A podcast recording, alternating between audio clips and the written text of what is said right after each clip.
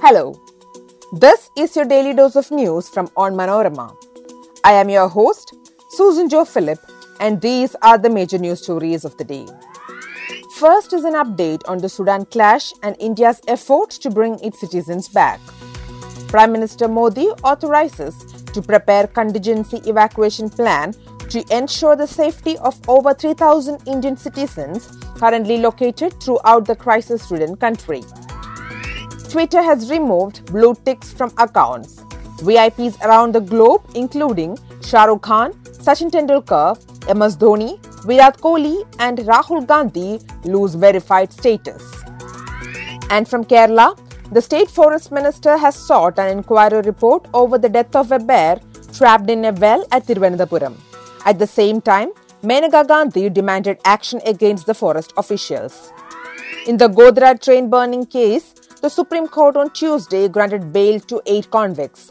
It denied parole to four others, noting their roles in the case. Dominic Raab has resigned as UK's Deputy Prime Minister. This is the third minister that Rishi Sunak cabinet has lost in six months. Let's get into the details. With the Indians fighting in Sudan showing no signs of abating, Indian Prime Minister Narendra Modi chaired a high level meeting on Friday to review the situation concerning Indians in violence hit nation.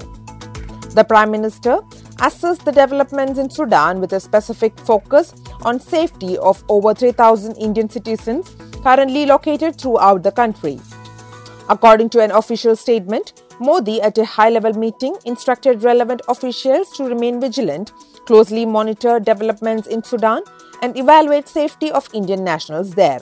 The Prime Minister directed preparation of contingency evacuation plans accounting for the rapidly shifting security landscape and viability of various options. The Prime Minister expressed his condolences on the passing away of an Indian national who tragically fell victim to a stray bullet last week, the statement said. Meanwhile, Kerala Chief Minister Pinarayi Vijayan has requested the Prime Minister to ensure the safe repatriation of Indian nationals, including those from Kerala in Sudan. Twitter has finally removed the blue ticks from the verified profiles of many of the VIPs around the globe. Indian actors Shah Rukh Khan, Deepika Padukone, cricketers Sachin Tendulkar, MS Dhoni, Virat Kohli, Congress leader Rahul Gandhi, and many others have lost blue ticks from their profiles. After several false starts, Twitter began making good on its promise on Thursday to remove the blue checks from accounts that don't pay a monthly fee to keep them. Twitter had about 3 lakh verified users under the original blue check system. High profile users also lost their blue checks on Thursday, included Beyonce, Pope Francis, Oprah Winfrey, and former President Donald Trump. From now on, only individuals and organizations that pay for the premium Twitter Blue subscription will get the verified credential on their profiles. The Twitter Blue subscription is available for a monthly fee of Rs 650 on the web and Rs 900 on mobile devices. Kerala Forest Minister A.K. Saseendran has sought an inquiry report from his department over the death of a bear trapped in a well at Vellanadu. The officials have been asked to file the report within two days. Amid this, Animal rights activist and BJP MP Maneka Gandhi has demanded action against the forest officials who ordered to fire tranquilizer shots at the bear. It is learned that a major goof up by a team comprising the forest, police, and the veterinarian to rescue the bear led to its death. Kerala has the worst forest department in India. Strict action should be taken against the officials who ordered to tranquilize the bear, said Maneka Gandhi. As the Rescue Act has come under attack, some wildlife activists are all set to approach the High Court. The Supreme Court granted bail to eight life convicts in 2002 Godhra train burning case in Gujarat on Friday. However, it declined bail to four others, noting their roles in the case. 59 people were killed when a coach of the train was burned at Gujarat's Godhra in February 2002, triggering riots in the state. Solicitor General Tushar Mehta, representing the Gujarat government, submitted before a bench headed by Chief Justice of India D.Y. Chandrachud and comprising Justices P.S. Narasimha, that he has some issues with the bail application of four accused because of their roles in the train burning case. The accused have undergone imprisonment for nearly 17 years.